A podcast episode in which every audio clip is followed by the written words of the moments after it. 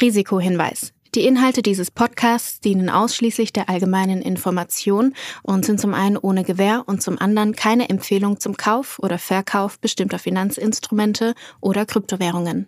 Die Podcast-Hosts oder Gäste haben unter Umständen Positionen in den besprochenen Finanzinstrumenten oder Kryptowährungen. Es handelt sich hierbei nicht um Anlageberatung. Ihr entscheidet selbst, was ihr macht.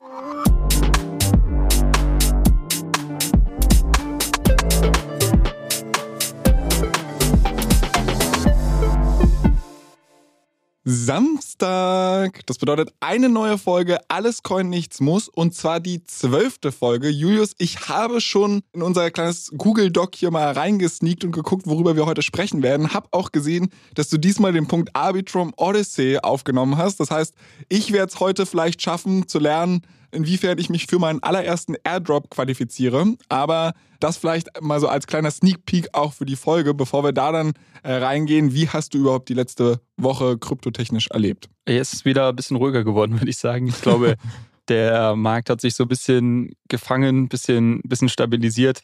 Ich habe etliche Diskussionen auf Twitter und in anderen sozialen Medien verfolgt, wo es irgendwie darum ging, war es das jetzt oder quasi kommt jetzt einfach dann die zweite, dritte Welle in den nächsten Wochen, und vielleicht auch ein Grund, warum sich das Ganze so ein bisschen beruhigt hat. Also wir hatten ja letzte Woche darüber gesprochen, dass eines der großen Risiken gerade im Markt ist, dass wir jetzt so Wellen sehen werden. Also irgendjemand geht pleite, der diese Partei oder die Company wiederum hat vielleicht einen Kredit bei jemand anders aufgenommen und zieht dann die mit runter und das zieht den nächsten mit runter. So ein bisschen diese Ansteckung und dadurch so eine Spirale.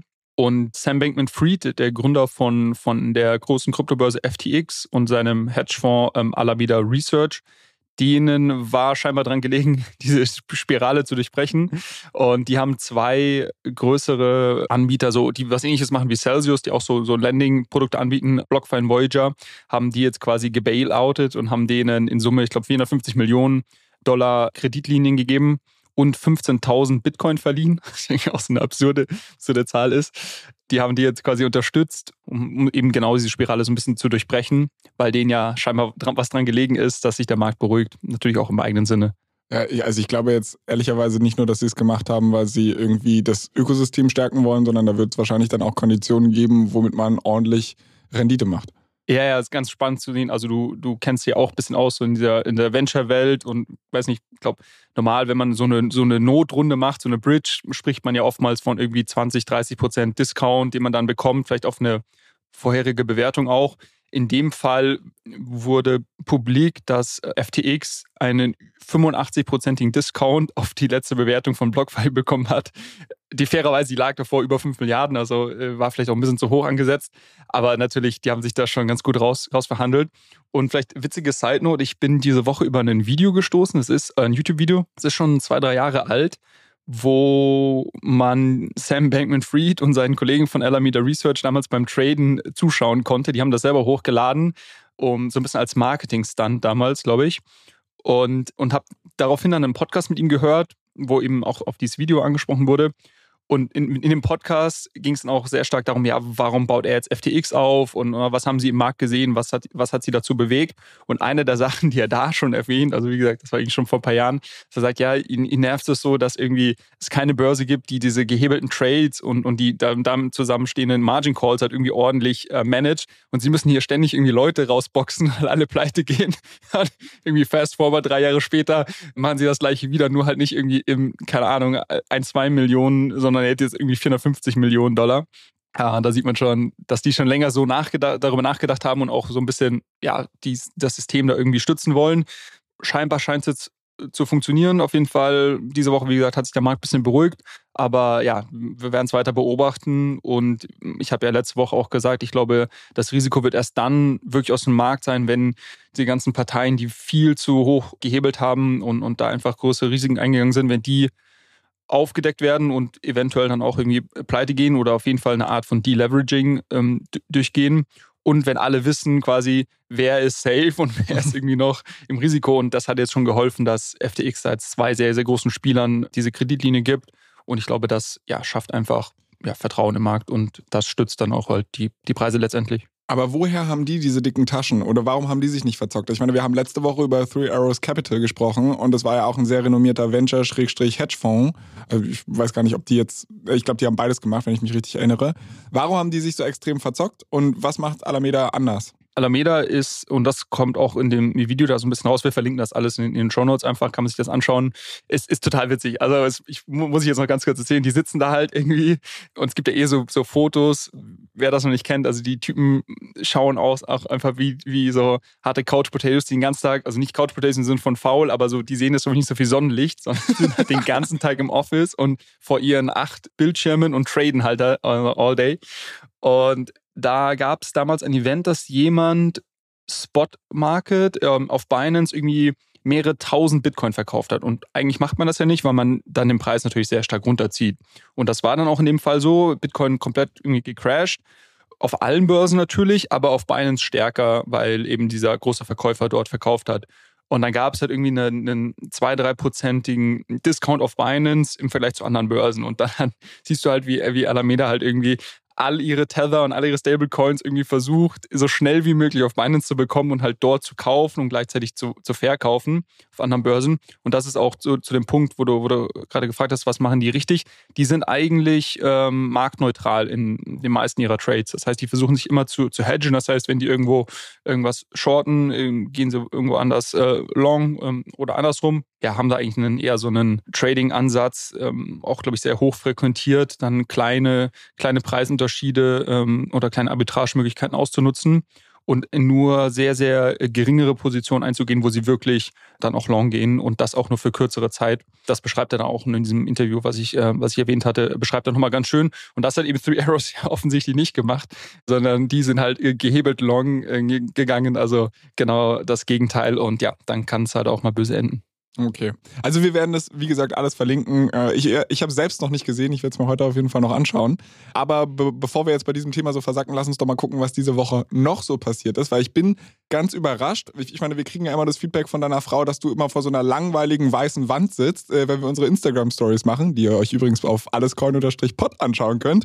Kleiner Verbraucherhinweis hier an dieser Stelle. Nee, aber ich bin ein bisschen überrascht, dass ich dich heute wieder vor dieser weißen Wand antreffe und du gar nicht in New York chillst. Ja, du spielst auf die NFT NYC an, die gerade in New York stattfindet, so eine, ja, wahrscheinlich eine der größten Krypto-Events so jetzt dieses Jahr auf jeden Fall. Ich bin aber nicht vor Ort. Ich kannte ein paar Leute, die letztes Jahr bei der Konferenz waren und dann meinten, schon irgendwie schwieriges Publikum.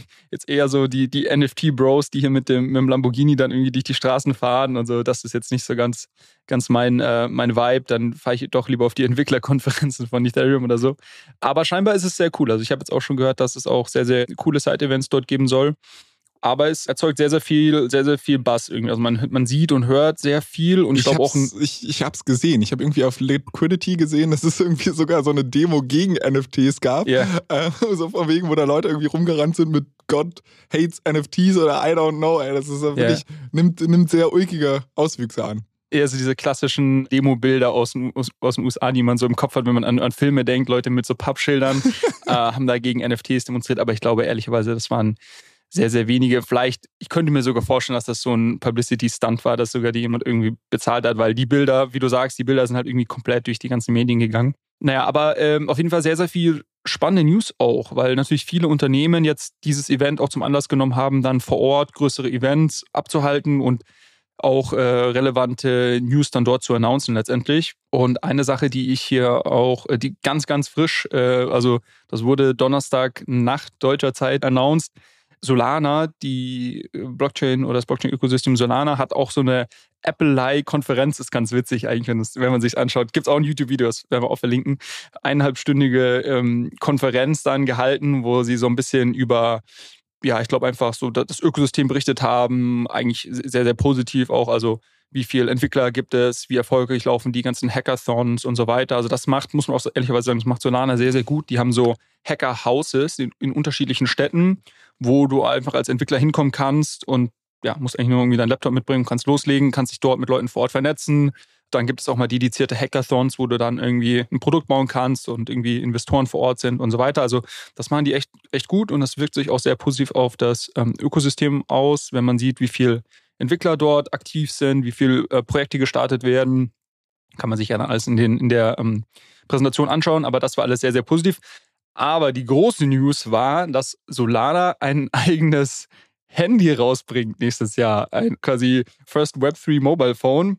Gemeinsam mit einem SDK, also einem Software Development Kit für Android, dass Leute dann auch quasi auf dieses Handy quasi dann Apps und Decentralized Apps aufbauen können. Damit hat, glaube ich, keiner gerechnet.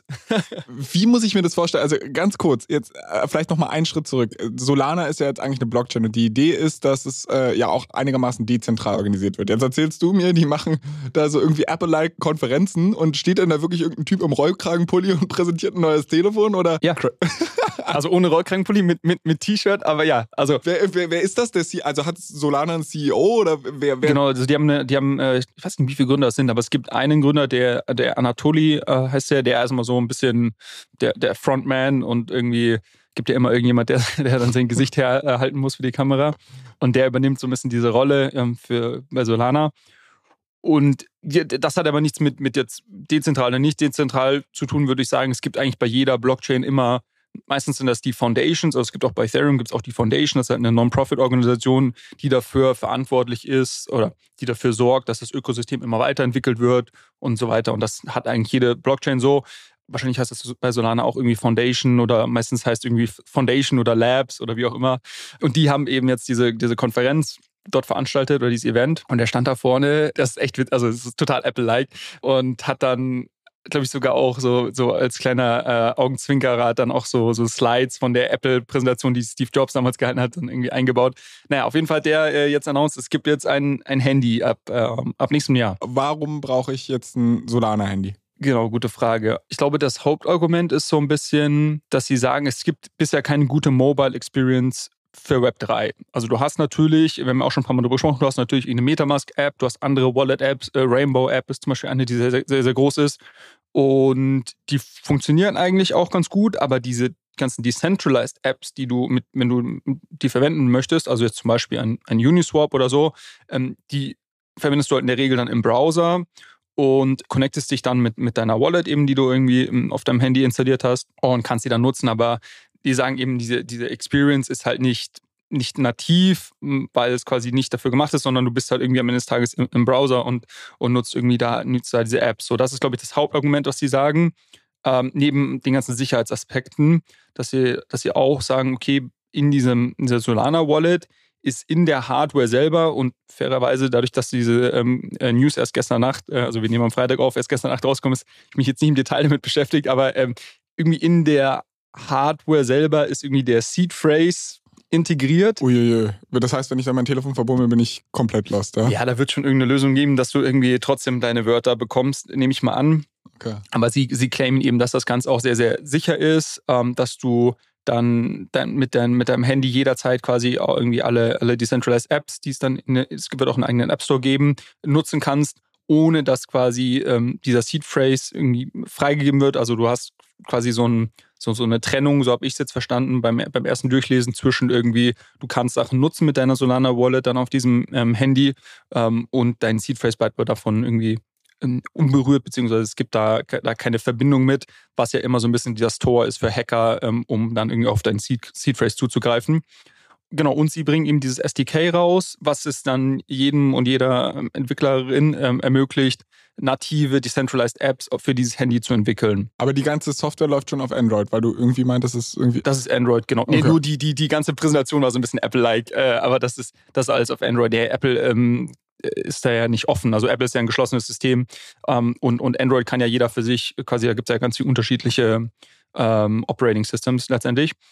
Genau, und ich finde es spannend, aber was sagst du denn dazu? Also du hörst jetzt irgendwie Web3 Handy, sagst du Schwachsinn oder sagst du irgendwie, finde ich es auch spannend? Also klar, der Gedanke ist als solches spannend. Insgesamt sehe ich die ganze Sache aber noch so ein bisschen skeptisch. Also klar, wenn ich habe mir zum Beispiel die Metamask-App auf mein Telefon runtergeladen und ich habe sie original kein einziges Mal benutzt, obwohl ich ja relativ häufig mit der Metamask interagiere, weil genau das, was du gerade gesagt hast, wenn ich auf Uniswap gehe oder du mich hier irgendwie durch die Tiefen des Web3-Spaces schickst, dann ist das halt einfach super shitty auf dem Telefon zu machen und ich wechsle dann halt immer auf den PC.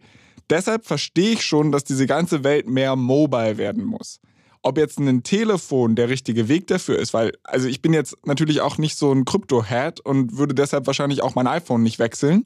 Deshalb weiß ich nicht, ob das wirklich der Weg ist in die Masse oder du halt wieder dieselben Leute adressierst, die jetzt ohnehin auch kein Problem damit haben, das so ein bisschen nerdiger am PC zu machen oder was weiß ich. Also das ist so ein Risiko, dass ich sage, löst du überhaupt das Problem, was du damit vielleicht lösen willst? I don't know. Und dann ist es halt auch so, bloß weil du halt eine geile Blockchain bauen kannst, und da halt irgendwie entwickelst, heißt es nicht zwangsläufig, dass du auch Hardware kannst. Also so ein Telefon zu designen ist eine Sache, aber dann die kompletten Supply Chains zusammenzuschustern und gut, wir haben jetzt nicht darüber gesprochen. Da haben sie irgendeinen Partner für, muss man schon sagen. Aber das war auch so das erste Fragezeichen, was ich hatte tatsächlich. So, okay. Ich glaube, das ist eher so, also so wie ich das verstehe, ist das eher so ein strategischer Move. Also ich glaube, das, was sie eigentlich pushen wollen, ist quasi dieses Solana Mobile SDK, also dass du quasi Solana Decentralized Apps für Android-Handys bauen kannst. Und das, glaube ich, ist strategisch ein sehr, sehr guter Move, weil, wie du bereits gesagt hast, quasi dieser komplette Mobile-Markt ist eigentlich noch eine grüne Wiese, da ist keiner. Vor allem halt auch, weil Apple einfach nicht zulässt, irgendwie nativ Decentralized Apps zu bauen. Und auf Android macht es bisher keiner oder keiner groß, nach meinem Verständnis. Und ich glaube jetzt, dieses eigene Handy ist so ein bisschen auch so ein Gimmick. Also ich glaube nicht, dass sie darüber jetzt irgendwie dass das jetzt das große Business Model werden soll. Aber einfach mal zu zeigen, hey, so hier ist jetzt einfach mal ein Hardware-Device, was funktioniert, wo jetzt vielleicht schon ersten Decentralized Apps, die sie vielleicht sogar selber entwickeln lassen, in-house, dann drauf sind. So ein bisschen wie ja ganz am Anfang Apple, glaube ich, auch so die ersten Apps im App Store dann ja auch teilweise selber in-house auch gepusht hat, einfach damit ein bisschen was mal drauf ist und Leute mal damit rumspielen können.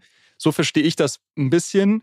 Und ich glaube, wenn man dann sieht, wenn dieses Handy mal auf dem Markt ist und dann Leute vielleicht sehen, okay, vielleicht gibt es irgendwie doch ein paar coole Decentralized Apps und ich erkenne irgendwie, dass es 1-2 Anwendungsfälle gibt, wo das sinnvoll ist, dass dann vielleicht mehr Android-Entwickler auf dieses SDK, also dieses Entwickler-Kit aufmerksam werden und dann selber Solana-Dapps bauen und die dann auch auf anderen Android-Handys verfügbar sind. Aber klar, dann hast du nicht mehr diesen ganzen Sicherheitsaspekt von irgendwie Seed Phrase in der Hardware drinnen, aber ich weiß nicht, wen das am Ende des Tages wirklich so sehr juckt. Also das ist, glaube ich, dann eher wieder für die Krypto-Nerds gebaut.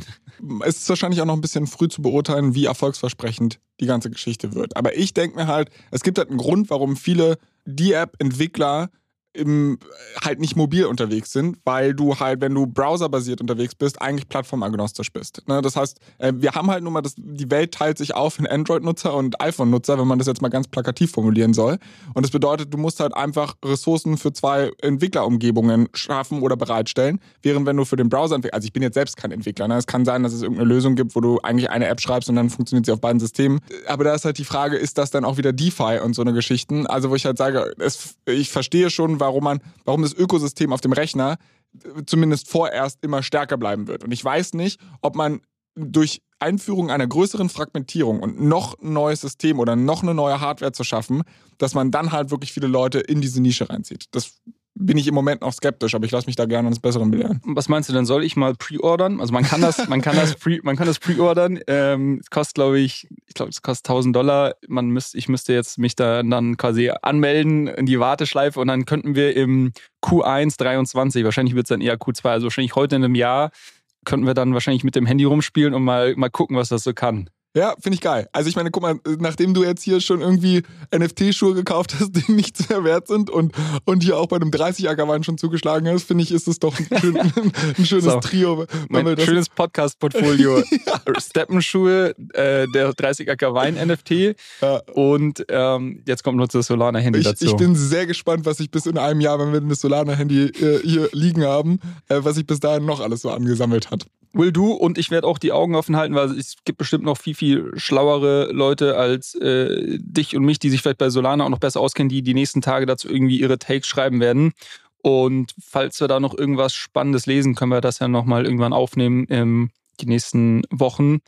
Aber ich glaube, ansonsten ja, stimme ich eigentlich mit dem überein, was du auch gesagt hast. So. Lass uns da gerne dranbleiben, aber diese Solana-Geschichte wird jetzt wahrscheinlich nicht die einzige News sein, die du da bei der NFT NYC, das klingt schon cool, muss man sagen, mitgenommen hast. Was fandest du sonst noch so spannend? Was ich noch sehr spannend fand, es gab ein Announcement von Uniswap, das ja mit Abstand die größte dezentrale Börse im Ethereum-Ökosystem ist.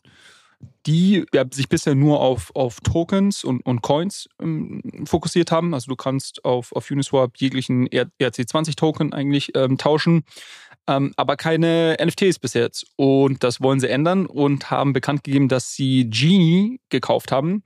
Und Genie ist ein NFT-Marktplatz-Aggregator, das heißt... Idealo, Trivago oder was weiß ich, der NFTs. Ja, so ein bisschen. Wir hatten, glaube ich, mal vor in der Folge 3 oder 4 hatte ich schon mal drüber gesprochen, dass Coinbase Gem gekauft hat. Und das ist quasi der Konkurrent zu Genie so. Also es gibt die beiden großen Spieler da, die quasi unterschiedliche NFT-Marktplätze, das Angebot und die Nachfrage, also die unterschiedlichen Listings aggregieren, weil du natürlich dann am Ende des Tages mehr Liquidität hast und dir aber ja, als Nutzer oftmals egal ist, über welche Plattform du das dann letztendlich wirklich kaufst oder verkaufst, sondern du willst ja eigentlich irgendwie nur das möglichst breite Angebot sehen und zu einem möglichst guten Preis irgendwie kaufen bzw. verkaufen. Und und die hat Uniswap gekauft und wird jetzt das Team von knapp 15 Leuten bei sich integrieren. Und haben schon angekündigt, dass man diesen Herbst wahrscheinlich schon dann auf Uniswap neben dem Swap-Produkt und den unterschiedlichen Tokens, die du tauschen kannst, dann noch NFTs tauschen kannst. Und ich finde das sehr spannend, weil man muss schon sagen, Uniswap hat das sehr, sehr gut gemacht in dem ganzen Token-Bereich. Und ich meine, die haben nicht ohne Grund, glaube ich, einen Marktanteil von irgendwie, ich glaube, weit über 70% im Decentralized Exchange-Bereich. Und ich bin mal sehr gespannt, welchen Marktteil sie sich dann auch von den ganzen NFT-Sachen abschneiden können. Ja, krass. Aber ich meine, warum ist, oder was ist jetzt der große Vorteil? Ist das die einzige dezentrale Plattform? Weil ich meine, bei Coinbase kann ich ja mittlerweile auch NFTs handeln. Es gibt OpenSea, das ist ja, da haben wir gesagt, das 2.1. Das heißt, das Alleinstellungsmerkmal ist hier, dass es halt wirklich dezentral ist. Aber das finde ich trotzdem irgendwie komisch. Warum kann Uniswap, was eigentlich eine dezentrale Organisation sein sollte, eine andere dezentrale Organisation kaufen? Das klingt alles so nach Web 2. Also, ich bin verwirrt.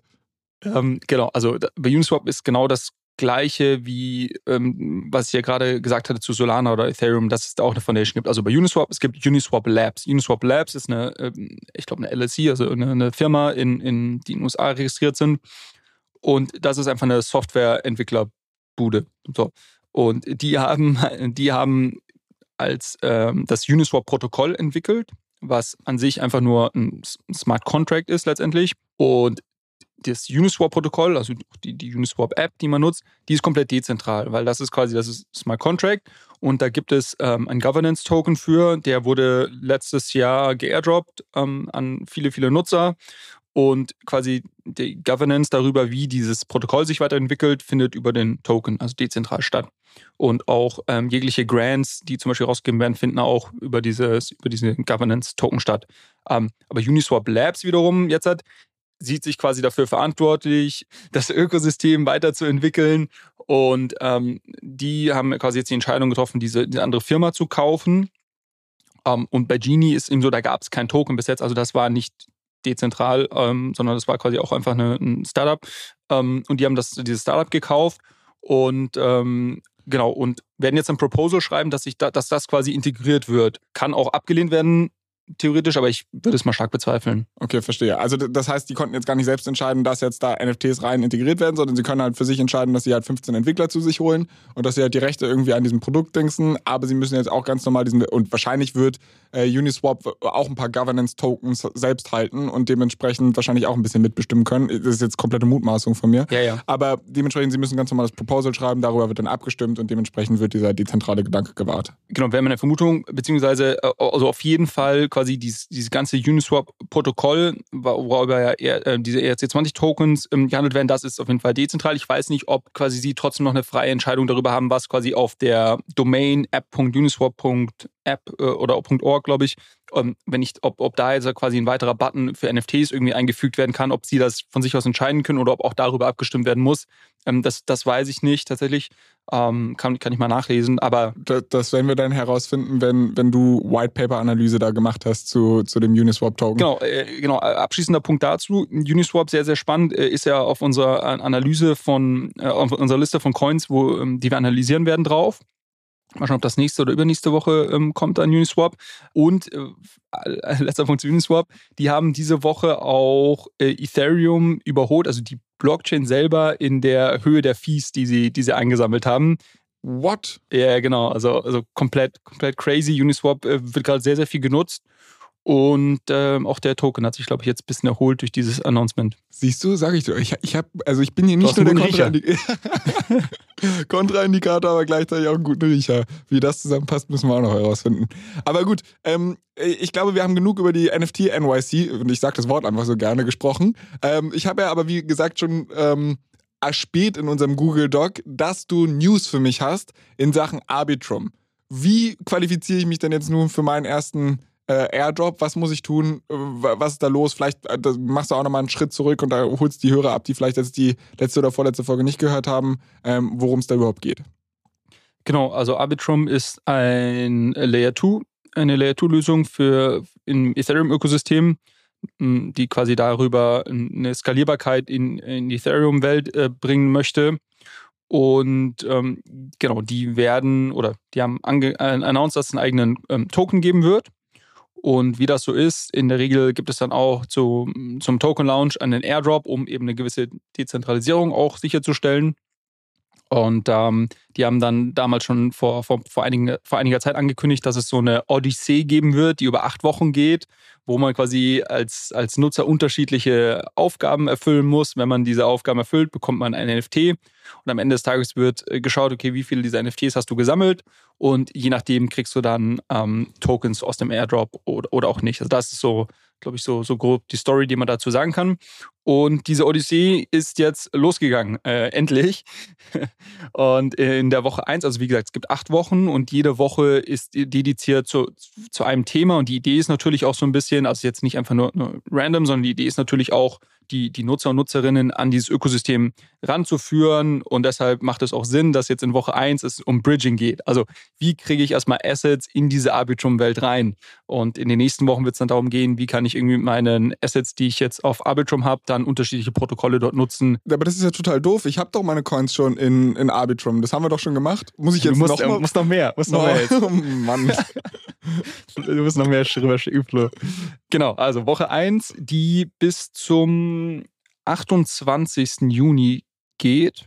Also das ist schon vor 3 Tagen losgegangen. Gut, aber das heißt für die Leute, die die Folge am Samstag hören, die sind auf jeden Fall noch dran, weil ich meine, morgen ist der 25., also Sonntag ist noch drin. Und dann Dienstag bis Dienstag wäre es dann. Genau, ich muss noch mal schauen, weil es nach amerikanischer Zeit, wann genau dieser Cut-Off dann ist. Aber genau, also beeilt euch. Oder auch nicht, weil keine Anlageberatung so. Aber ihr wisst Bescheid. Also Deadline 28. Genau, auf jeden Fall für diese Woche 1. Also man kann ja da auch erst ab Woche 2 mitmachen. Dann verpasst man halt jetzt die ersten beiden NFTs. Aber gut, am Ende des Tages kann man ja trotzdem noch welche sammeln. Aber genau, Woche 1 geht es jetzt um Bridging. Es gibt 2 NFTs zu gewinnen. Einen kriegt man dafür, wenn man eine Bridge benutzt. Und da gibt es, da sind irgendwie 10 bis 20 gelistet. Ich nenne gleich nochmal ein paar, um es ein bisschen einfacher zu machen. Ein NFT bekommt man dafür, wenn man innerhalb dieser Woche jetzt etwas Ether, muss man sagen, also nur ETH auf die Arbitrum-Chain bridgt. Und einen zweiten NFT bekommt man, wenn man die Bridge nutzt, die am Ende der Woche das höchste Volumen hatte, um ETH auf Arbitrum zu bridgen. Gibt es eine Mindestsumme eigentlich? Nee. Kannst so wenig wie möglich. Und du kannst auch, oder ihr könnt auch, falls ihr schon irgendwie auf zum Beispiel Polygon Ether habt oder falls ihr irgendwie schon in der Optimism-Chain Ether habt, man kann auch von dort aus auf Arbitrum bridgen, was natürlich dann den Vorteil hat, dass es sehr, sehr günstig ist. Also wenn ich jetzt aus der Ethereum Mainchain selber auf Arbitrum bridge, kostet mich das irgendwie nicht $10 oder sowas. Wenn ich das jetzt von Polygon oder Optimism ausmache, zahle ich vielleicht irgendwie ein paar Cent. So, das ist dann schon günstiger. Genau, ich habe das Ganze natürlich getrackt die letzten Tage. Es gibt ein ganz cooles Dashboard, wo man sehen kann, auf welcher Bridge welches Volumen ist. Und es ist eigentlich relativ easy. Also es gibt die Hop Exchange, wenn wir verlinken, die ist halt so weit vorne, dass man eigentlich sagen kann, okay, ich kann beide NFTs mit einer einzelnen Transaktion bekommen, wenn ich eben Ether durch die Hop Exchange auf Arbitrum bridge. Nachher kommt dann irgendwie Sam Bankman-Fried um die Ecke und schiebt dann nachher kurz 17.000 Ether oder sowas dann mit einem Mal über. Wenn ihr auf Nummer sicher gehen wollt, wir werden ich kann den Link zu dem Dashboard auch in die Shownotes packen. Da könnte man dann auch zum Beispiel am Montag nochmal schauen. Aber also die sind echt weit, weit vorne. Also da würde ich mich mal aus dem Fenster lehnen, dass das nicht mehr eingeholt wird. Genau, das heißt, das muss man machen, um sich jetzt in der ersten Woche für die NFTs zu qualifizieren. Und nächste Woche schauen wir dann, was in Woche 2 ansteht. Ja. Okay, aber das kriege ich hin. Also dann, das ist ja dann so halb wahrscheinlich. Ich bin mal gespannt, was du sonst noch für Hausaufgaben für mich hast. Aber das wäre ja dann schon mal eine Hausaufgabe, die ich irgendwie erledigen muss. Genau, also wenn wir es einmal durchgehen wollen, quasi die Schritte wären, irgendwie auf die Hop Exchange Webseite zu gehen. Wie gesagt, packen wir in die Shownotes. Seine Wallet zu verbinden. Das heißt, dafür braucht man eine Metamask oder auch eine andere Wallet und muss auf dieser Wallet Ether haben. Die kann man auch auf Polygon haben, die müssen nicht auf der Ethereum Main Chain sein. Und dann wählt man da eben aus, von welcher Chain man dann auf Arbitrum das eben bridgen möchte, also rüberschicken möchte in diese andere Chain. Es kann auch so wenig wie irgendwie 0,023 Ether sein. Wie gesagt, man muss nur dran denken, dass es eben Transaktionsgebühren gibt und die dann einmal rüberschicken. Und dann hat man diesen Schritt erfüllt. Okay. Und wie kriege ich denn mein NFT? Gute Frage. Ich glaube, den kann man dann claimen. Aber der läuft ja nicht weg. Also wenn du dich qualifizierst, dann qualifizierst du dich dafür. Auf der Blockchain ist es gespeichert, dass ich das gemacht habe. Und dementsprechend kann ich jederzeit sagen. Wahrscheinlich kannst du den jetzt nicht in 3 Jahren noch claimen. Aber ich glaube jetzt, ob du den irgendwie dann nächste oder übernächste Woche claimst, das lese ich nochmal nach. Und werden wir dann auch nachreichen auf jeden Fall. Okay. Und ich weiß, dass es wahrscheinlich für dich super schwierig ist, zu predikten oder überhaupt abzuschätzen, aber wir machen das ja auch so ein bisschen, weil wir darauf spekulieren, dass man diesen Token, den Arbitrum Launch, dann geairdroppt bekommt. Oder man weiß ja, oder im Endeffekt wurde das in Aussicht gestellt, dass das passiert. Was für ein ökonomisches, also mal angenommen, ich wandere diese ganze Odyssee lang, suche mir alle NFTs zusammen.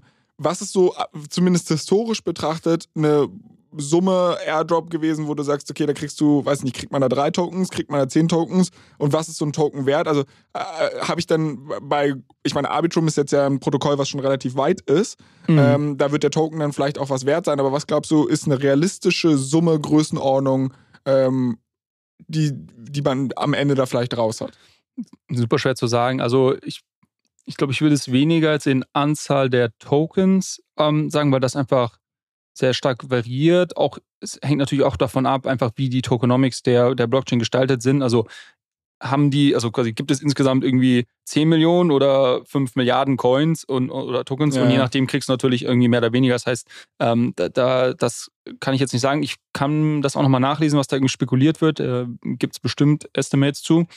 Was man sagen kann, und das hängt natürlich so ein bisschen auch vom Markt ab. Also letztes Jahr habe ich eigentlich bei sehr, sehr vielen Airdrops irgendwie dann, also jetzt in Dollar gerechnet, 3- bis 4-stellige Summen bekommen. Okay. 4- bis 5-stellig, sorry. Genau, also Uniswap und DYDX waren, glaube ich, und INS waren, glaube ich, in Summe irgendwie bestimmt $150,000 oder sowas. Also das kann schon noch echt viel werden dann. Aber ich würde jetzt mal davon ausgehen, im aktuellen Markt, dass das wahrscheinlich eher so ein paar $100 sind, die das dann erstmal wert sind. Je nachdem natürlich, wie dieser Token dann auch tradet. Aber wie gesagt, aktuell ist ja eher so, alles geht nur den Bach runter. Von daher glaube ich, dass das erstmal nicht so viel sein wird. Aber wenn man kann sich dann natürlich auch entscheiden, einfach die Tokens zu halten. Und wenn man dann sagt, okay, vielleicht ist in 1 bis 2 Jahren Arbitrum einfach das führende Layer-2-Ökosystem, dann werden die mit Sicherheit auch mal wieder mehr wert sein. Kann man dann für sich entscheiden. Aber ich denke mal so ein paar $100 würde ich jetzt schon mal davon ausgehen, dass dabei rumkommt, wenn man das wirklich alles jetzt mitmacht. Ich bin da sehr gespannt. Also ich werde da auf jeden Fall dranbleiben. Ich werde das mal ausprobieren und mal gucken, was dann am Ende bei rauskommt. Vielleicht eine Sache, weil du jetzt auch gerade schon darüber gesprochen hast, Transaktionsgebühren. Ne? Der Unterschied, wenn ich jetzt Ether Mainnet oder bei Polygon das irgendwie mache. Und da passt eigentlich ganz gut die Überleitung zu unserer Hörerfrage, die wir diese Woche ausgewählt haben. Erstmal vielen, vielen Dank. Wir kriegen wirklich jede Woche extrem viele Fragen und auch extrem gute Fragen. Nur sind unsere Folgen in den letzten Malen immer schon so sehr vollgepackt gewesen, dass wir halt jetzt so stark stark selektieren müssen, welche Hörerfragen wir überhaupt nehmen. Und deshalb haben wir uns heute für eine relativ kurze entschieden. Die komplexen sind im Backlog drin und wir werden die auf jeden Fall auch noch behandeln. Nur halt nicht diese Folge. Übrigens, falls ihr euch die Frage stellt, wie ihr uns überhaupt für Hörerfragen schicken könnt, dann macht das am besten über unseren Instagram-Account allescoin_pod. Aber bevor ich jetzt lange drum rumschnacke, zu der Hörerfrage. Und zwar hat dieser Hörer oder die Hörerin gefragt, die überlegt so sich ein Kryptokörbchen oder der überlegt sich halt ein Kryptokörbchen zusammenzustellen und das regelmäßig zu besparen, so à la sparplanmäßig. Und hat halt gefragt, gibt es da irgendwelche Lösungen und ab welchem Betrag ergibt das überhaupt Sinn? Weil ich meine, ne, du hast es gerade gesagt, wenn ich über Ether irgendwas abwickle, habe ich irgendwie schon 10 Euro Transaktionsgebühren umgerechnet oder 10 Dollar Transaktionsgebühren. Genau, also was muss ich da vielleicht beachten? Was passiert jetzt auch, wenn zum Beispiel der Ethereum Merge ist? Muss ich da irgendwas tun oder gibt es irgendeine Lösung, die ich komplett blind besparen kann? Genau, ich glaube, man muss unterscheiden, ob man das auf einer Börse machen möchte oder ob man das irgendwie selber quasi in der DeFi-Welt oder auf dezentralen Börsen irgendwie besparen möchte. Auf Börsen gibt es auf jeden Fall Lösungen. Also ich weiß, dass man bei Coinbase so eine Art Sparplan anlegen kann, der dann, genau, so wie man das vielleicht auch aus der Aktienwelt irgendwie von ETF-Sparplänen da so kennt, der dann irgendwie einfach in einem gewissen Zeitraum monatlich oder wie auch immer Trades absetzt. Bei Bitpanda geht das, glaube ich, auch und wird bestimmt bei anderen Börsen auch möglich sein. Da würde ich auch mal behaupten, dass man da mit sehr, sehr geringen Summen schon anfangen kann, einfach weil du ja dort nicht die Transaktionsgebühren von einer Blockchain zahlst, sondern das läuft ja einfach quasi auf der Börse ab und die nehmen dir irgendwie im schlimmsten Fall irgendwie ein paar Euro oder ein paar Dollar dafür, dass da wahrscheinlich eher ähnlich zu der Aktienwelt auch. Das heißt, da würde ich sagen, ab, weiß ich nicht, 20, 30 Euro macht das wahrscheinlich schon Sinn, dadurch, dass die Gebühren da einfach nicht so horrend sind. Und genau, das müsste man sich mal anschauen, für welche Coins man das überall alles machen kann. Wahrscheinlich geht das irgendwie nicht mit allen Coins, aber ich denke mal mit den großen. Also in der Frage wurde ja nach Ether gefragt. Kann ich mir gut vorstellen, dass das geht. Ich selber habe sowas noch nicht genutzt, aber genau, hatte eben jetzt mal gegoogelt ein bisschen und es gibt ein paar solche Lösungen. Wenn man das jetzt in der dezentralen Welt machen möchte, also zum Beispiel sagen wir auf Uniswap jetzt hat, gibt es nicht so ein Sparplan in dem Sinne, der automatisch läuft. Das heißt, da müsste man sich selber irgendwie einfach einen Reminder setzen, einmal im Monat. Das geht ja dann auch relativ schnell, wenn man mal das Setup hat und da irgendwie mit 2 Klicks seine Coins kaufen. Da muss man natürlich jetzt unterscheiden, wenn man das zum Beispiel auf der Ethereum Main Chain macht, kann man, denke ich, schon davon ausgehen, dass man irgendwie je nach Nachfrage zu dem Zeitpunkt irgendwie zwischen 10 und 20 Dollar irgendwie Transaktionsgebühren hat. Das heißt, da macht es wahrscheinlich Sinn, wenn es dann irgendwie auch eher ein paar hundert Euro oder Dollar im Monat sind, würde ich mal sagen. Ansonsten fressen dich ja die Gebühren auf. Und man kann das aber natürlich dann auch auf Layer 2s machen. Also zum Beispiel jetzt, wenn man schon dabei ist und seine Coins auf Arbitrum bridged, dort gibt es ja auch Uniswap, kann ich es auch dort machen. Dann kostet es nur ein paar Cent die Transaktion. Und dann kann ich es auch wiederum mit sehr, sehr geringen Werten schon machen. Aber ich frage mich gerade, welchen Sinn es überhaupt hat, das in der Web3-Welt zu machen. Weil, ich meine, bei einem Sparplan geht es ja irgendwie darum, dass du Arbeitsinkommen vermutlich hast. Also regelmäßig, was ja halt immer noch in US-Dollar, in Euro oder was weiß ich ausgezahlt wird. Hm. Und das bedeutet, du musst ja erstmal dieses Geld irgendwie sowieso in das System reinbekommen. Und das funktioniert ja über diesen Know-Your-Customer-Prozess eigentlich nur über die großen Börsen und sowas bei Uniswap. Die haben ja gar keinen Dollar-Exchange, oder? Genau, ja, genau. Also ich weiß nicht, ob das auf dem Sparplan automatisch bedeutet, dass man das irgendwie monatlich jetzt aus seinem Einkommen darüber schiebt. Kann ja auch sein, dass jemand irgendwie einfach mal jetzt was rausgezogen hat und irgendwie Stablecoins rumliegen hat. Okay. Aber du hast wahrscheinlich recht. Wahrscheinlich hast du schon recht. Wahrscheinlich für jeden oder jede, die das wirklich so quasi erstmal aus einer Fiat-Währung dann in die Kryptowelt reinbekommt, da landet man auf einer Börse und dann kann man es auch gleich dort machen. Der Vorteil der dezentralen Welt ist natürlich wiederum, dass wenn ich jetzt meine Coins nicht auf Coinbase liegen lassen möchte, dann würde ich das halt eben entsprechend eher auf Uniswap oder sonst wo machen. Aber auch da ist es ja so, wenn du jetzt zum Beispiel sagst, okay, du kaufst ja dann erstmal diese Coins ohnehin auf der dezentralen Börse, auf der zentralen Börse, also sagen wir jetzt mal Coinbase, und auch da kannst du sie ja dann dir auf dem Metamask rüberziehen oder was weiß ich, wenn du sie halt bespart hast. Also ich glaube, das ist dann grob wie gesprungen. Genau. Kann man für sich dann entscheiden, genau. Dann vielleicht ergibt das überhaupt Sinn, sowas zu machen? Also regelmäßig zu besparen oder würdest du, ich meine, jetzt ist alles gedippt, sollte ich jetzt nicht alles mit einmal reinknallen? glaube eigentlich, dass das schon Sinn ergibt, weil man dadurch so einen ganz netten Nebeneffekt hat. Man nennt das Dollar Cost Averaging oder DCAing, wird oft von gesprochen. DCAing.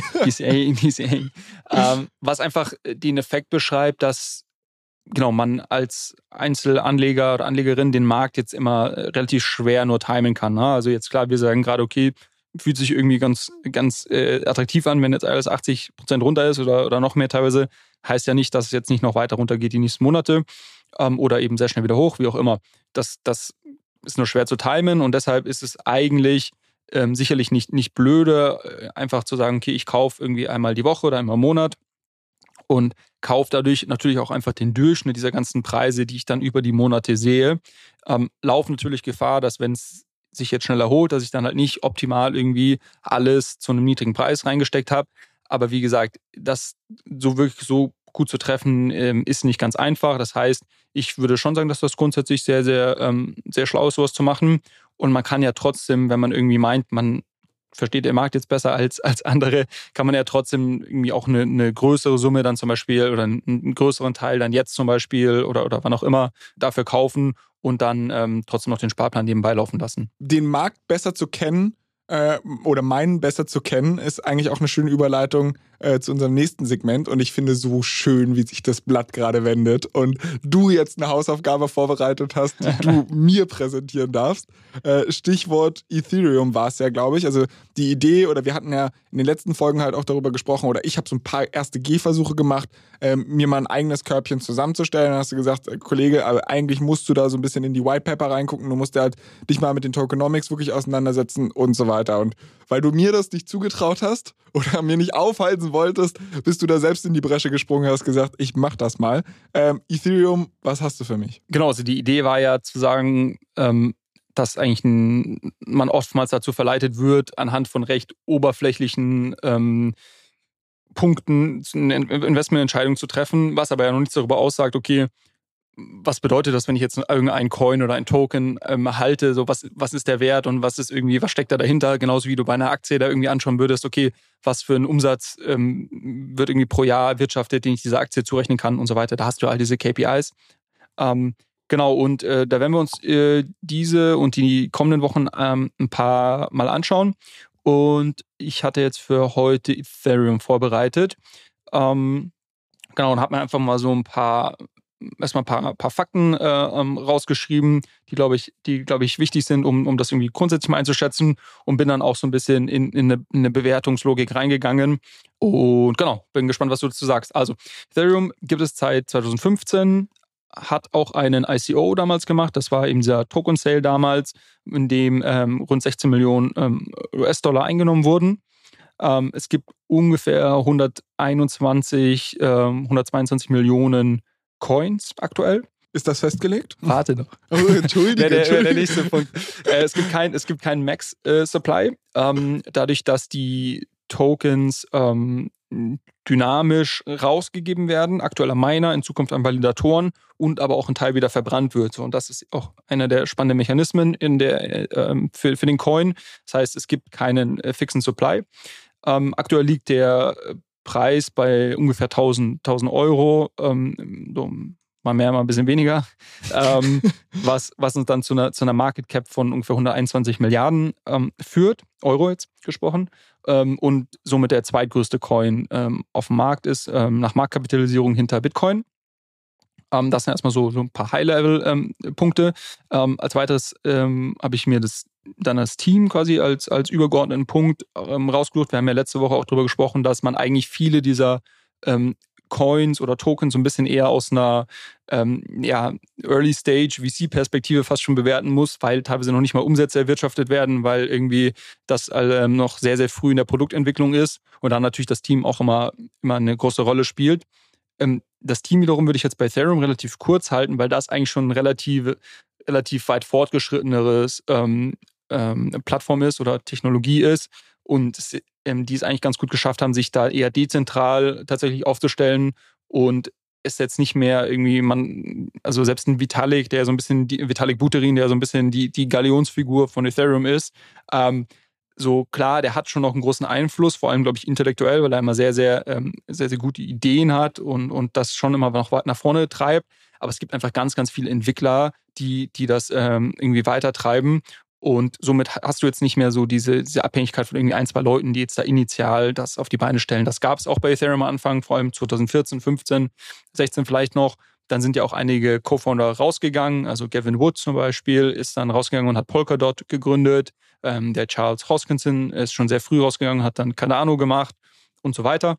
Das heißt, auch viele der anderen Projekte, die wir jetzt heute sehen im Markt, kommen teilweise aus dem Ethereum, ursprünglichen Ethereum-Team. Warte mal ganz kurz, und zwar, du hast mir die Hausaufgabe aufgegeben, dass ich dich ein bisschen challengen soll, auch was deinen Vortrag angeht. Ja. Und ich weiß nicht, ob das der richtige Punkt ist. Vielleicht stellen wir den auch am Ende ran, aber ich will dich hier mal anmerken, du sagst gerade selber, dass ziemlich viele smarte Leute, die diese Plattform gebaut haben, dann weggegangen sind, um teilweise direkte Konkurrenten dazu aufzubauen. Also offensichtlich scheint an dem Ökosystem auch nicht alles perfekt zu sein. Was für Probleme versuchen die zu lösen und inwiefern ist Ethereum dann da doch aber vielleicht überlegen oder unterlegen? Das musst du nicht jetzt beantworten. Ja. Ich wollte diese Frage nur loswerden, dass die Leute auch hören, ich bin noch da, ich bin nicht eingepennt und dass wir vielleicht auch in dem weiteren Verlauf des Gesprächs auch darauf noch kurz eingehen. Ja, lass uns das gerne machen. Ich würde es, glaube ich, eher zum Ende packen. Ich habe noch mal so ein paar Chancen. Kauft er sich Zeit, hört ihr das? So ein paar Chancen und Risiken rausgeschrieben. Da können wir das nochmal diskutieren. Kurz gesagt, so, es gab einfach unterschiedliche Vorstellungen davon. Es gibt ja immer so Design-Choices bei einer Blockchain, wie du die aufstellst. Und die hatten halt unterschiedliche Vorstellungen davon, was quasi richtig und falsch ist und haben sich dann da relativ früh aufgeteilt. Aber kommen wir gleich nochmal zu. Genau, jetzt so ein bisschen Richtung, wenn wir uns das Geschäftsmodell von Ethereum anschauen, ist eigentlich recht einfach. Es ist quasi eine Smart-Contract-Plattform, die dezentrale Rechenleistung verkauft in Form von Blockspace.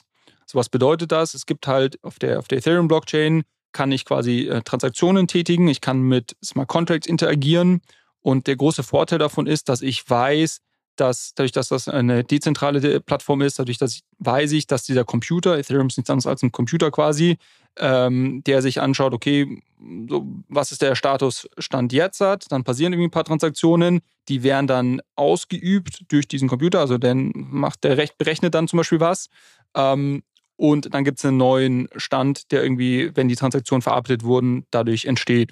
So, und ich weiß halt, dadurch, dass das ganze dezentrales System ist, dass dieser Computer, dass ich dem vertrauen kann, ohne genau zu wissen, wie der jetzt funktioniert letztendlich. Jetzt mal ganz, ganz grob gesagt. Das ist dieses, was als Decentralized Compute bezeichnet wird.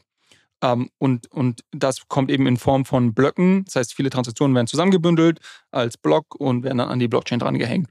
Und das verkauft eine Blockchain, weil wenn irgendwie Leute sagen, okay, ich finde das irgendwie ein wertvolles Ökosystem, ich möchte irgendwie meine Business-Logik oder meine NFT-Kollektion oder was auch immer hier drauf starten, dann kaufe ich halt eben Transaktionen, kaufe ich quasi Blockspace von der Blockchain ab. Das ist das Produkt, was sie verkaufen. Und ich glaube, Traction braucht man jetzt bei Ethereum auch nicht wirklich. Ich habe mal eine Kennziffer, also was man sich hier anschauen könnte, wäre so Sachen wie Transaktionen pro Tag, die Anzahl der Entwickler. Ich glaube, viele der Sachen, die wir letzte Woche auch besprochen haben, wie viele Unternehmen bauen auf dem Ökosystem ihre eigenen Produkte auf, wie viele aktive Wallets gibt es und so weiter. Und auch eine weitere Kennzahl ist diese TVL, also Total Value Locked. Wenn man sich vor allem die DeFi-Welt anschaut, so, und ich habe mal ja eine KPI rausgesucht, also wenn man auf DeFiLama geht, was so eigentlich so die führende Plattform ist, wenn man sich solche Daten anschauen möchte, hat halt Ethereum knapp 65% Market Share TVL gemessen, was rund 50 Milliarden US-Dollar entspricht. Und da siehst du schon, also ich glaube, das ist halt, ja, der Marktführer wahrscheinlich all diesen KPIs. Und genau, deshalb, glaube ich, brauchen wir da nicht drauf eingehen, ist das führende Ökosystem. Aber normalerweise und in den nächsten Wochen werden wir hier, glaube ich, noch ein bisschen mehr im Detail reinschauen, was das dann heißt, Richtung Traction, wie kann ich das denn beurteilen bei vielleicht noch jüngeren Projekten. Jetzt eigentlich der spannendste Punkt bei Ethereum ist das Thema Bewertung.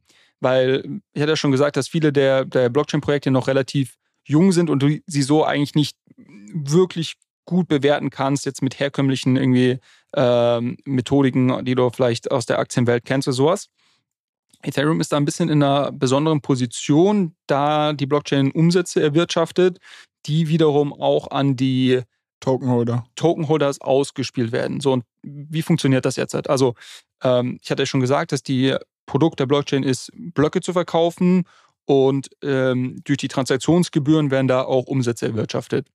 Wenn ich mir das jetzt bei Ethereum anschaue, ich habe mal geguckt, zum Beispiel im April 2022 wurden $500 Milliarden an Transaktionsgebühren gezahlt. 500 Milliarden? Ja. Das ist mehr, als die überhaupt wert ist, die Blockchain. Genau, lass mich nochmal kurz nachschauen. Du hast natürlich recht, es sind 500, wäre zu schön, ne? Es sind 500 Millionen $, die im April 2022 als Transaktionsgebühren gezahlt wurden. Wenn ich das aufs Jahr hochrechne, komme ich auf 6 Milliarden $, die quasi übers Jahr an Transaktionsgebühren gezahlt wurden.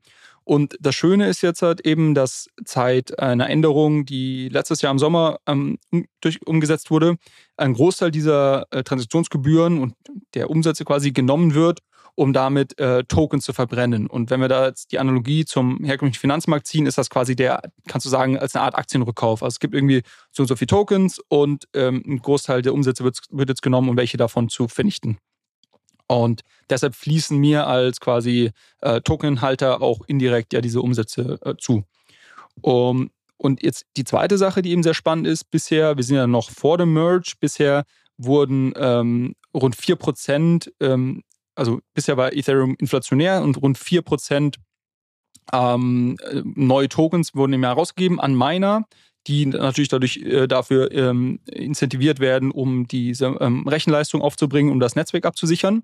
Das ändert sich jetzt aber mit dem Switch auf Proof of Stake durch den Merge, und es wird davon ausgegangen, dass sich das um 90% reduziert und nur noch ein viel, viel kleinerer Anteil. Ich habe das jetzt hier mal mit 500.000 Tokens im Jahr mal in die Rechnung mit reingenommen, dass nur noch 500.000 Tokens im Jahr rausgegeben werden. Und deshalb auch die Frage ist, ob Ethereum in Zukunft überhaupt noch inflationär ist oder nicht sogar deflationär wird, weil quasi die Anzahl der Tokens, die verbrannt werden, größer ist als diese 500.000. So, das ist eine spannende Frage. Es wird eigentlich davon ausgegangen, dass es dann auch einen leicht deflationären Charakter hat. Warum ist das jetzt spannend aus einer Bewertungsperspektive? Wir haben gesagt, es gibt diesen einen Umsatzkanal, das sind die Transaktionsgebühren. Die werden genutzt, um Token zu verbrennen. Und in Zukunft wird es aber für mich als Tokenhalter noch einen zweiten Revenue-Stream geben. Und das sind eben genau diese Proof-of-Stake-Rewards, die dann eben nicht mehr an Miner gezahlt werden, sondern an mich, wenn ich denn meine Token stake. Und wie gesagt, es gibt ja Möglichkeiten wie Lido und auch andere, das relativ einfach zu machen. Dann fließen die mir auch zum Teil. Und wenn man jetzt mal davon ausgeht, wie gesagt, 500.000 Tokens, was ungefähr 10% von der aktuellen Anzahl der Tokens, die rausgegeben werden, entspricht, und wir einen durchschnittlichen Ether-Preis von $1.500 annehmen, sind das auch nochmal 750 Millionen $. Und in Summe kommen wir somit also auf 6,75 Milliarden $ Umsätze aufs Jahr gerechnet für Ethereum. Das Spannende jetzt ist, dass du das eigentlich komplett als Gewinn buchen kannst, weil einer Blockchain eigentlich keine Kosten anfallen. Jetzt kann man sagen, ja, natürlich die Leute, die irgendwie die Nodes im Netzwerk laufen lassen, die haben doch Kosten, die müssen irgendwie Hardware kaufen, die haben irgendwie Stromkosten und so weiter. Richtig, aber das sind Kosten, die die Personen individuell tragen oder die Unternehmen und nicht die Blockchain an sich. Das heißt, diese Umsätze, die generiert werden, kannst du eigentlich zu 100% als Gewinn rechnen. Und wenn du jetzt davon schaust, du hast irgendwie Cashflows in Form von Umsätzen, die den Tokenhaltern zufließen, und du dann noch sagst, ich nehme eine gewisse Wachstumsrate als Annahme. In dem Fall habe ich mir Modelle rausgesucht, also andere Leute haben da schon vorgerechnet, ich habe das nicht alle selber gerechnet, von 25%, was glaube ich jetzt moderat ist, wenn man sich anschaut, wie schnell auch diese Blockchain-Welt wächst. Und ich nehme irgendwie einen Discount-Faktor, dann kann ich eine herkömmliche Bewertungsmethode, Discounted Cashflow-Methode nutzen, um Ethereum zu bewerten. Und das ist eigentlich sehr spannend, weil meiner Meinung nach ist das der einzigste Krypto-Coin, den ich so bewerten kann, weil es eben diese Umsätze gibt, die direkt den Aktienhaltern oder Tokenhaltern zufließen. Auf was für einen Wert bist du da gekommen? Also hängt natürlich sehr stark davon ab, was für eine Wachstumsannahme nehme ich, was für einen Discount-Faktor nehme ich, wie konservativ rechne ich irgendwie jetzt den Ether-Preis zum Beispiel, wenn ich jetzt über diese Proof of Stake Umsätze ausgehe. Aber alle Modelle, die ich gefunden habe, kommen irgendwie auf eine Range von 5.000 bis 15.000 Dollar. Die am unteren Ende sind, haben so konservative Annahmen gemacht, wie zum Beispiel kein Terminal Value hinzugefügt, was ja eigentlich etwas ist, was man in der Discounted Cashflow Methode macht. Das ist quasi so ein Endwert. Also du rechnest diese Cashflows über einige Jahre in den heutigen Wert runter und nimmst dann noch so ein Terminal Value dazu. Das haben die zum Beispiel nicht gemacht. Deshalb kommst du dann eher auf diese untere Grenze Richtung 5.000 Dollar. Andere, die ein bisschen optimistischer das Ganze angehen und vielleicht auch eine höhere Wachstumsrate dahinterlegen, eher Richtung 30-40%, kommen dann sogar auf 10.000 bis 15.000 Dollar. Das heißt jetzt natürlich nicht, dass der Coinpreis auch irgendwie in naher Zukunft dorthin geht, aber ich finde es halt sehr, sehr spannend, weil es eigentlich eine sehr gängige Methode aus der Finanzwelt ist. Und wenn man jetzt sagt, okay, wir sehen dass immer mehr institutionelles Geld auch in die Kryptowelt reinkommt, die werden natürlich, wenn sie jetzt irgendwas sehen, wo sie ihre herkömmlichen Methoden anwenden können, werden sie das natürlich machen und die sind auch alle nicht auf den Kopf gefallen und werden dann auch auf solche Preise kommen und werden dann womöglich auch mal irgendwann kaufen, weil sie sagen, okay, hier werden einfach unglaublich hohe Umsätze erwirtschaftet und das Ding ist eigentlich mit so einer starken Wachstumsrate als Technologieplattform unterbewertet. Ich habe mehrere kurze Fragen dazu, weil ich glaube, wir sind schon wieder fast am Ende der Zeit angelangt. Also Nummer 1, ich glaube, es wäre super sinnvoll, wenn du mir vielleicht mal 1, 2 dieser Modelle schickst, weil dann kann ich mir das auch mal angucken und dann können wir darüber vielleicht diskutieren, weil jetzt ist es halt schwierig zu sagen, irgendwie Annahme XYZ finde ich jetzt für zu vage oder so. Also ich glaube, ich müsste es einmal sehen. Aber eine andere Sache, die du gesagt hast, war ja von wegen, das ist ja Pure Profit. Also du kannst eigentlich, weil die Kosten entstehen nicht bei der Blockchain, sondern die entstehen bei den Validatoren. Mhm. Wie sind die denn incentiviert? Also jetzt bei Mining, die kriegen halt Coins, das sind ja faktisch dann wiederum Kosten, die auch die Tokenholder tragen, weil sie verwässert werden. Mhm. Aber wie wird es dann beim Staking sein? Was incentiviert einen Validator zu validieren? Eben diese diese Staking Rewards. Der Unterschied ist aber halt zuvor, also du hast recht, auch da gibt es eine Incentivierung, weil ja, den Leuten, die haben natürlich schon Kosten. Der Unterschied ist aber, bisher wurden die Tokens und die Incentivierung an Miner rausgegeben. Mhm. Und da konnte ich jetzt irgendwie als einfach nur, blöder Tokenhalter, der kein Mining-Equipment zu Hause hat, konnte ich jetzt nicht partizipieren. In Zukunft wird das jetzt aber an die Validatoren rausgegeben. Also das sind eben genau diese 500.000 Tokens, beziehungsweise... Aber das sind meine Kosten. Also das sind ja...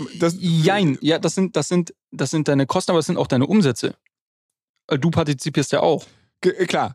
Ich will bloß damit sagen, also weil du gerade gesagt hast, dass der Blockchain die Kosten nicht anfallen. Also im Zweifel fallen die schon. Also es ist eine Frage, wie man es rechnet. Aber im Grunde genommen ist das Ökosystem ja schon dafür da, auch die Miner und so weiter zu incentivieren. Da kann man jetzt eine Brutto- oder Netto-Rechnung machen und du hattest das jetzt von vornherein ausgeklammert aus der Umsatzrechnung. Aber man kann halt trotzdem auch argumentieren, dass wenn ich halt den Komplettumsatz der Blockchain nehme, dann ist da schon auch drin, dass da halt irgendjemand das Netzwerk am Laufen halten muss. Weil die machen das ja nicht aus... Klar, das sind halt quasi die Kosten für die Sicherheit, für die Absicherung des Netzwerks, die ich quasi habe. Ja. Da hast du recht, genau. Und dann vielleicht auch noch eine Sache, was du ja gerade auch, also ich meine, du hast ja viele Annahmen getroffen, so von wegen, du hast dir den Umsatz angeschaut, der jetzt diesen Monat gemacht wurde und hast den extrapoliert und hast gesagt, das rechnet man aufs Jahr und so weiter. Und diese Rechnung funktioniert natürlich nur, wo Ethereum als Ökosystem attraktiv bleibt. Also mal angenommen, jetzt kommt eine andere Blockchain um die Ecke, das ist halt wie bei jedem anderen Produkt, also wenn Coke nicht mehr die geilste Cola hat, sondern da kommt jetzt irgendjemand anderes um die Ecke, dann wird wahrscheinlich die Nachfrage um Blockspace im Ethereum-Space einfach sinken, dementsprechend ist die Competition nicht mehr so groß, die Preise werden sinken. Und du nimmst mir schon wieder Sachen vorweg. Ja, ich auch nicht, aber nee, guter Punkt. Also klar, da sind viele Annahmen drin, vielleicht zu dem Punkt, das wäre ja auch noch ein Punkt, wo man vielleicht sagt, ja gut, jetzt einfach der Monat April, vielleicht war das der beste Monat und irgendwie, wieso nehmen wir den jetzt mal 12? Ich habe schon geschaut, also das ist eher ein unterdurchschnittlicher Monat gewesen, wenn man sich jetzt die letzten 1,5 Jahre anschaut. Gut, die waren jetzt natürlich im Bullrun. Aber was man jetzt gerade sieht, was ganz spannend ist, ich hatte es ja vorhin kurz erwähnt mit Uniswap, auch jetzt in diesem Bärenmarkt sind eigentlich die Transaction-Fees und somit die Umsätze auf der Ethereum-Chain relativ stabil. Also man wäre davon ausgegangen, dass die eigentlich noch viel stärker einbrechen. Somit ist, glaube ich, jetzt die Annahme, den April zu nehmen und den mal 12 zu nehmen, ist nicht verkehrt. Ich glaube, das ist relativ fair. was du jetzt halt ansprichst, ist ein anderer Punkt. Und das war so das letzte Thema, was ich noch in meiner Analyse quasi dazu genommen habe. So eher so, was für Risiken gibt es und was für Opportunities gibt es jetzt vielleicht, die man aktuell jetzt, wenn man sich einfach nur die aktuellen Umsätze anschaut, nur auf die nackten Zahlen schaut, die da vielleicht noch nicht drin sind, die aber natürlich in der Zukunft den Preis beeinflussen werden. Lass uns mal mit den Risiken anfangen. Also das Erste, was ich aufgeschrieben habe, ist das sogenannte Merge Risk. Das heißt, sicherlich ein signifikanter Anteil der Bewertung steht damit zusammen, dass diese technische Umstellung auch funktioniert, dass irgendwie die Blockchain nicht anhält oder in irgendeiner Art und Weise beschädigt wird und dass das quasi alles glatt läuft. Das heißt, ich glaube, das ist ein Risiko, was man sehen muss.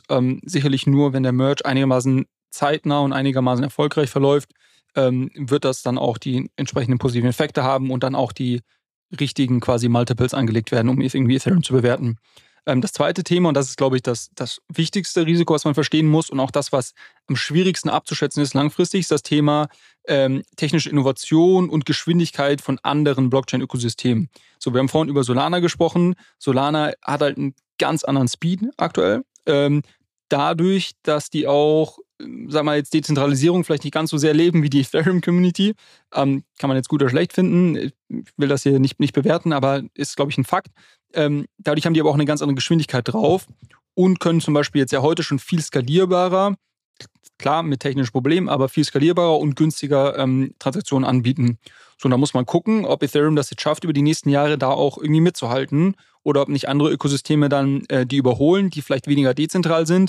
Aber am Ende des Tages lernen wir vielleicht in ein paar Jahren, dass alle Nutzer sagen, dezentral ist mir eigentlich nicht so wichtig, ich will irgendwie das schnell ist, das günstig ist und so, that's it. Und dieser ganze Dezentralisierungsgedanke, mit dem diese Blockchain-Welt gestartet hat, bleibt eigentlich auf der Strecke liegen. Kann sein, ne? Wissen wir nicht. Also das, glaube ich, ist so das größte Risiko, was ich sehe.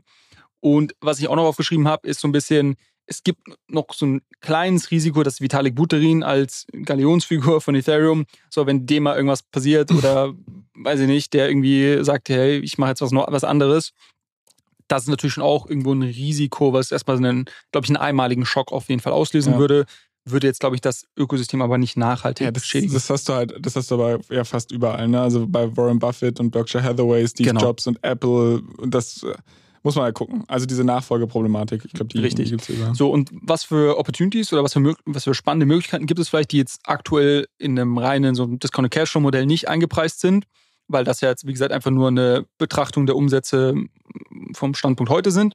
Das erste ist halt das Thema Skalierung. Also bisher war Ethereum nicht sehr skalierbar. So, wir sehen jetzt gerade, wir haben heute über Arbitrum gesprochen, diese ganze Layer-2-Welt geht jetzt gerade los. Und wenn die mal ins Rollen kommt und wenn da mal sich größere Ökosysteme entwickeln, ist das, glaube ich, ein Riesenboost am Ende des Tages für die Ethereum-Welt an sich und könnte sich dann somit auch positiv natürlich auf den Tokenpreis auswirken, weil einfach noch mehr Transaktionen stattfinden und somit noch höhere Umsätze auch generiert werden können. Das Zweite ist das Thema, dieser Wechsel zum Proof of Stake, also genauso wie es quasi ein Risiko ist, ist es meiner Meinung nach eine riesen Opportunity, die jetzt sicherlich noch nicht in dem Sinne eingepreist ist. Und auch dieser deflationäre Charakter des Tokens, der natürlich auch sehr, sehr spannend ist, wenn man dann Tokens besitzt eben. Und das Dritte ist halt so ein bisschen auch einfach Netzwerkeffekte. Also Ethereum ist de facto das größte Ökosystem heute mit den irgendwie meisten Entwicklern, mit irgendwie den größten TVL, den meisten Nutzern und so weiter. Man könnte jetzt auch davon ausgehen, dass das in der Zukunft noch stärkere Netzwerkeffekte hervorruft und quasi neue Entwickler zum Beispiel, die irgendwie in die Blockchain-Welt reinkommen, dann auch zum größeren Teil irgendwie in dieses Ökosystem reinkommen und vielleicht nicht auf kleinere Ökosysteme erstmal gehen oder wechseln. So, das könnte sich natürlich langfristig dann auch wieder positiv auswirken auf das gesamte Ökosystem, auf die Umsätze und somit auf den Tokenpreis. So, das wäre so, glaube ich, abschließend so ein paar Punkte, eher jetzt irgendwie Richtung Zukunft, mit einem Blick in Richtung Zukunft, wo man sagt, okay, was könnte das noch für Faktoren sein, die den Preis beeinflussen? Also ich halte mal fest, du bist optimistisch, was Ethereum angeht. Und das war überhaupt nicht meine persönliche Meinung. Also ich bin optimistisch, aber das wussten wir auch, bevor ich diese Analyse hier gemacht habe. Nee, ich habe es versucht mal relativ neutral und vor allem halt quasi anhand der Zahlen, die uns jetzt vorliegen. Und klar, bei jedem Bewertungsmodell hast du auch immer Annahmen. Aber wie gesagt, ich habe das so ein bisschen crowdgesourced. Ich habe so ein paar Modelle gefunden, und habe da eigentlich schon irgendwie so versucht, auch von irgendwie Leuten, die so ein bisschen Reputation haben in dem Space, und habe da schon versucht, so ein bisschen den Durchschnitt jetzt rauszufiltern. Ja, aber du musst mir das auch lassen, weißt du, wenn ich dir fachlich nichts entgegnen kann, dann muss ich Atomi nennen, weißt du, dann gehe ich auf den Menschen und dann sage ich dir einfach, du pass auf, hier, Ethereum, du bist doch hier einfach nur ein Fan, völlig verblendet und was weiß ich. Ich glaube, also ich fand es einen sehr, sehr interessanten Punkt oder generell halt mal so einen kleinen Deep Dive zu Ethereum zu machen. Ich glaube, wir müssen uns noch ein bisschen formattechnisch Gedanken machen, wie wir das halt für die anderen Kryptowährungen auch aufbereiten, weil ich meine, Ethereum kennen jetzt halt viele Leute und ich glaube, es gibt halt, also auch in 20 Minuten, und da sollte sich auch jeder Hörer bewusst sein, glaube ich, kriegen wir das Ding nicht komplett abgehandelt. Ja. Weil es ist halt einfach sehr, sehr komplex. Ich glaube, wir werden es hier mit dem Podcast auch immer weiter begleiten und versuchen dann halt irgendwie Stück für Stück weitere Punkte da einzuweben. Aber ich glaube, das ist ein cooles Segment, was wir definitiv mal wiederholen sollten. Insbesondere bei Uniswap, ja. Also das Trüffelstück, was ich da ausgegraben habe, das müssen wir eigentlich vielleicht mal nächste Woche machen oder so. Ja. Aber das überlasse ich dir. Habe ich denn irgendwelche Hausaufgaben für nächste Woche? Ja, also du sollst auf jeden Fall mal die Arbitrum-Geschichte machen und dich da irgendwie mal aufstellen. Kann ich mal sagen, dass du mal einen Airdrop jetzt bekommst. Und also wenn du magst, könntest du dir natürlich auch den Job übernehmen und nochmal ein bisschen Recherche machen, was dieses Solana-Handy angeht. Ja, okay, ob es da jetzt irgendwelche Punkte gibt, die wir übersehen haben, warum das jetzt vielleicht irgendwie doch der... Ich versuche mal, guck mal, ich war doch hier so ein bisschen der Skeptiker heute. Also du ja auch, aber im Grunde genommen, pass auf, ich werde ein bisschen recherchieren zu dem Solana-Handy und werde dir erzählen, was da der Bullcase hinter ist und was total toll ist an der ganzen Geschichte. Und dann darfst du mal den Skeptiker spielen. Perfekt. Und ich bereite Uniswap vor für nächste Woche als Deep Dive-Analyse, die mit Sicherheit anders ausschauen würde. Also quasi, was ich heute mal herausstellen wollte, ist, dass es bei Ethereum diese Möglichkeit gibt, das irgendwie mit so einer Discounted Cashflow Methode zu bewerten, ja, was irgendwie so ein bisschen einzigartig ist. Bei den meisten anderen geht das eben nicht. Und das kann man jetzt für gut oder schlecht befinden, aber genau, das wollte ich mal zeigen, dass das quasi eine Möglichkeit wäre, jetzt sich irgendwie da dann ein Modell für auszurechnen. Das wird jetzt bei vielen anderen Tokens, die wir uns die nächsten Wochen anschauen, anders ausschauen. Aber da wird es dann andere Faktoren geben, die wir vielleicht herausstellen. Und genau, einfach so ein bisschen, um mal ein bisschen Input zu geben, was für Gedanken kann man sich denn dazu machen, wenn man jetzt irgendwie sehr viel Zeit hat oder irgendwie hier wirklich ja, Deep Dive machen will und so Sachen bewerten möchte. Ich bin sehr, sehr gespannt, wo das hinführt. Aber ich glaube, da müssen wir auch unsere Hörer vertrösten auf die nächste Woche, weil ich glaube, wir sind jetzt schon am Limit der Zeit angekommen. Deshalb würde ich an der Stelle einfach nur wieder mal den obligatorischen Hinweis, und das ist jetzt, alle guten Dinge sind drei, ich glaube, ich habe schon zweimal in dieser Folge gesagt, falls ihr irgendwie in diese Diskussion einsteigen wollt, uns Fragen stellen wollt, Feedback geben wollt oder irgendwie sowas, dann schreibt uns gerne an unseren Instagram-Account allescoin_pod. Findet ihr auch in den Shownotes und da solltet ihr diese Woche sowieso reingucken, weil ich glaube, wir haben da sehr, sehr viele Links diesmal drin. Ansonsten, ich würde die Hälfte vergessen. Ansonsten auch sehr, sehr gerne bewertet diesen Podcast auf Spotify und oder Apple. Gerne mit 5 Sternen natürlich. Und ja, mir bleibt wie immer nur ein dickes Dankeschön in deine Richtung zu werfen, Julius. Ich freue mich auf die nächste Woche. Mach's gut, Flo. Bis dann. Ciao, ciao.